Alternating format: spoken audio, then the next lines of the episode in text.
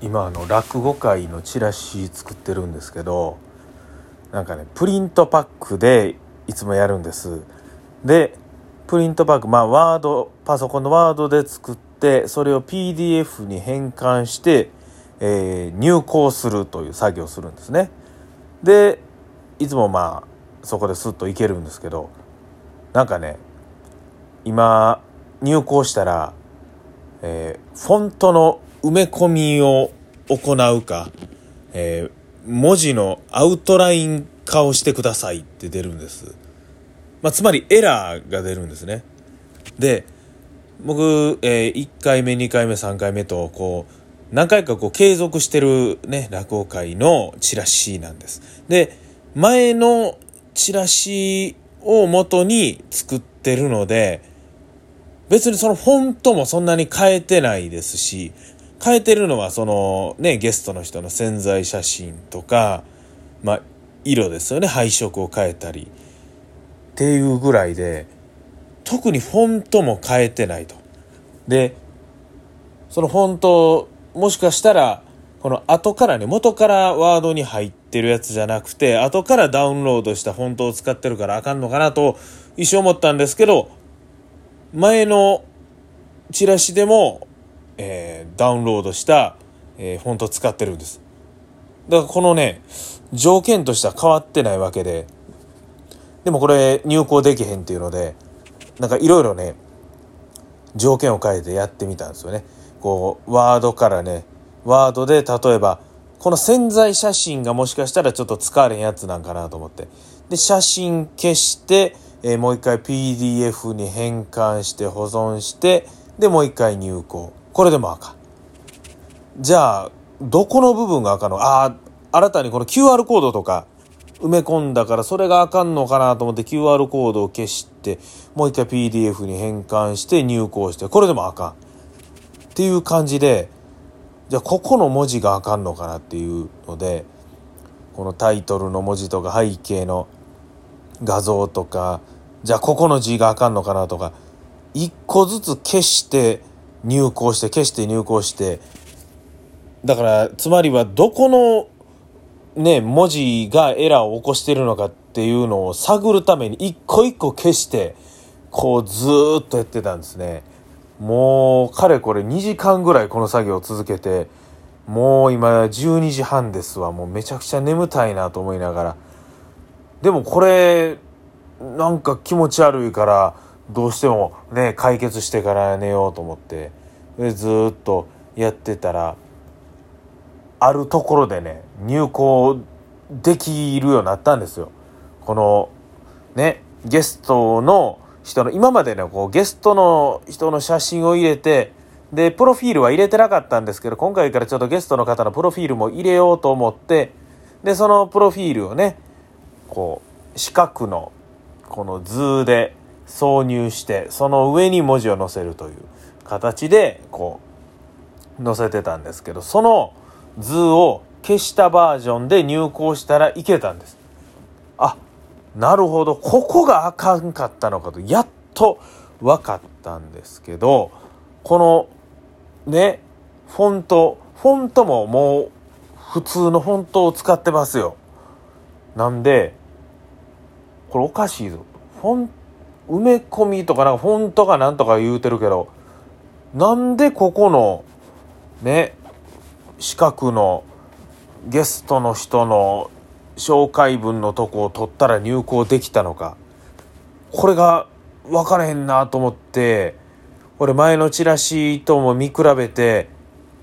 あっと気づいたんです。このね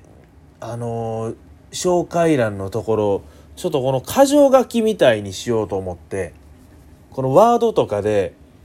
この箇条書きのボタンがあるじゃないですか。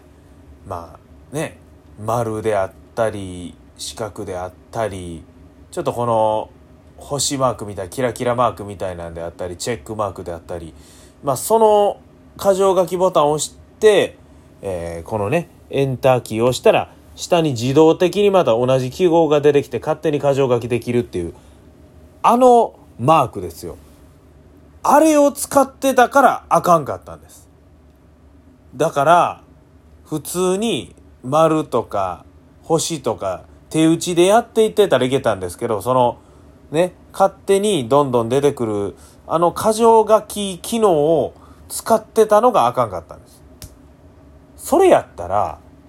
この箇条書き機能はこの使えませんよってそう言ってほしいですよね。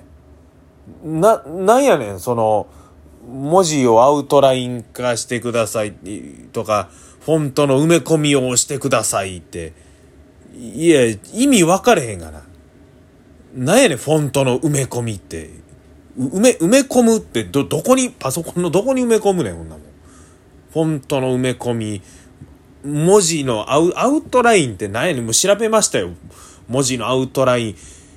文字のアウトラインかフォントの埋め込みが超簡単にわかるサイトとか言ってパッと見たけども全然わけ分からへん。どこが超簡単やん。もうその超ってもう簡単を超えるっていうことです超簡単って。もうそこまで書いておきながら何も分からへんがいやそれやったら箇条書き機能はこのプリントバッグで使えませんとかね。なんかうん、このプリントパックさんを別にそこを責めてるわけではないですけど、こんだけ安くでこう、印刷ね、いつもやってもってますからあれですけど、これなんかもうちょっとこの説明分かりやすく出してくれたらええのになとか思って、なんか一人で、な、なんでやねんっていうね、ずっと思って、その4回目のチラシを今作ってるんですけど、1回目、2回目、3回目とそんなに変えてないはずやのになんで俺仮に3回目飲んで入校したらいけるし、2回目飲んで入校やってみてもいけると。やのに4回目なんであかんねん。これどこが違うねんってもう、一人でね、もうずっとイライラしながら見てたら、そういうことやったんですけど、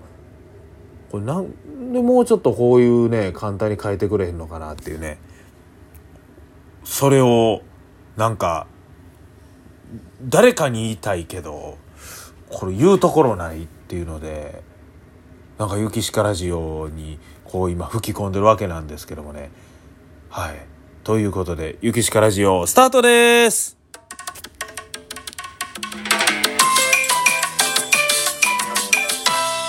雪鹿ラジオ。とりあえずジングル入れましたけどねもうジングルいらんのちゃうかなっていうぐらいねもうオープニング長オープニングも何ももう、とりあえず僕の怒りをぶつけてるわけでございますけどね。ななんかもうちょっとね、こう、分かりやすくしてくれたらええのになっていうことを、行さん、ありますよね。もうこの、これでもなんかね、ややこしい言葉を出してきて、いや、つまりはそういうことやんっていう。ねこのなんかパソコンとか機械ってこう、便利ですけど、便利ですけど、なんか融通機関というかね、えー、これなんか手書きやとしたらあ別にね、えー、そんないいわけですやんこのこの丸がね箇条書きの丸なのか普通の丸なのかそんなんもう丸は丸やからね。あ大体こんな感じでって言って。もう口で言うて見てああ大体こんな感じ向こうもね、えー、こう糸を汲み取って、えやってくれますけどこのワードの場合はね、えー、ワードとか PDF の場合は、もうこの丸が箇条書きの丸やからあかんとか。時々入力してて、これなんであかんのかなと思ったら、半角で入力してください。このハイフンが全角やったからあかん。そのもう見見た目でもう半角も全角もそうわ分かれへんやん。このどっちも一緒やんけ、こんなもんと。思うんですけど、パソコンの上ではあかんと。ね。まあそういうね、細かい部分があるからこそ、ね、ちょいろんなデータをもう一気に処理したりとか、そんなことができるわけなんでしょうけど、もうちょっとなんかこう、ね、融通聞かしてくれよって思いますよね、ほんま。もう、なんか特にあの、なんかもう結論も何もないですけど、ただただ、ただただなんかね、イライラしてます。もう早よ寝ろって話なんですけどね。えー、なんか変に目されてきたわほんまもうなんかねそれそんなことでなんとかねチラシが出来上がって今ねデータチェック OK ですということになったんですけどねいやもうもうちょっとね諦めようかなと思ったんですよね。もう諦めてもう今回はもう普通にコピーしてなんか繁盛亭とかでもう印刷して配るだけにしようかなもうそれでもええかもでもそれはおかしい。でも入稿できへん理由が分かれへん。その印刷したいのは印刷したいんですけどこの入稿できへん理由が分かれへんっていうモヤモヤ感が残るのでそれが嫌やからもうこれは何が何でも入稿を通したいっていうそんな気持ちに途中から変わってきまして。ねもうなんとかできてなんとかできてよかよかったんですけどよかったんですけどなんかちょっと融通きかへんなっていうかわけ分からへんなっていうか箇条書きが赤にあったら箇条書きは使いませんよって直接分かりやすく言うてほしかったなっていうね。なんかどうも回りくどい言い方をされてなんか不親切やなっていうふうに感じましたね。うん、何やねんその文字のアウトラインかって、もうわけ分かれへんがなほんなのフォントって埋め込むものなのかどどこにどこに埋め込むねんっていうね、えー、そんなこと思っておりますけどもね、えー、まあまああのそういうことでねあのま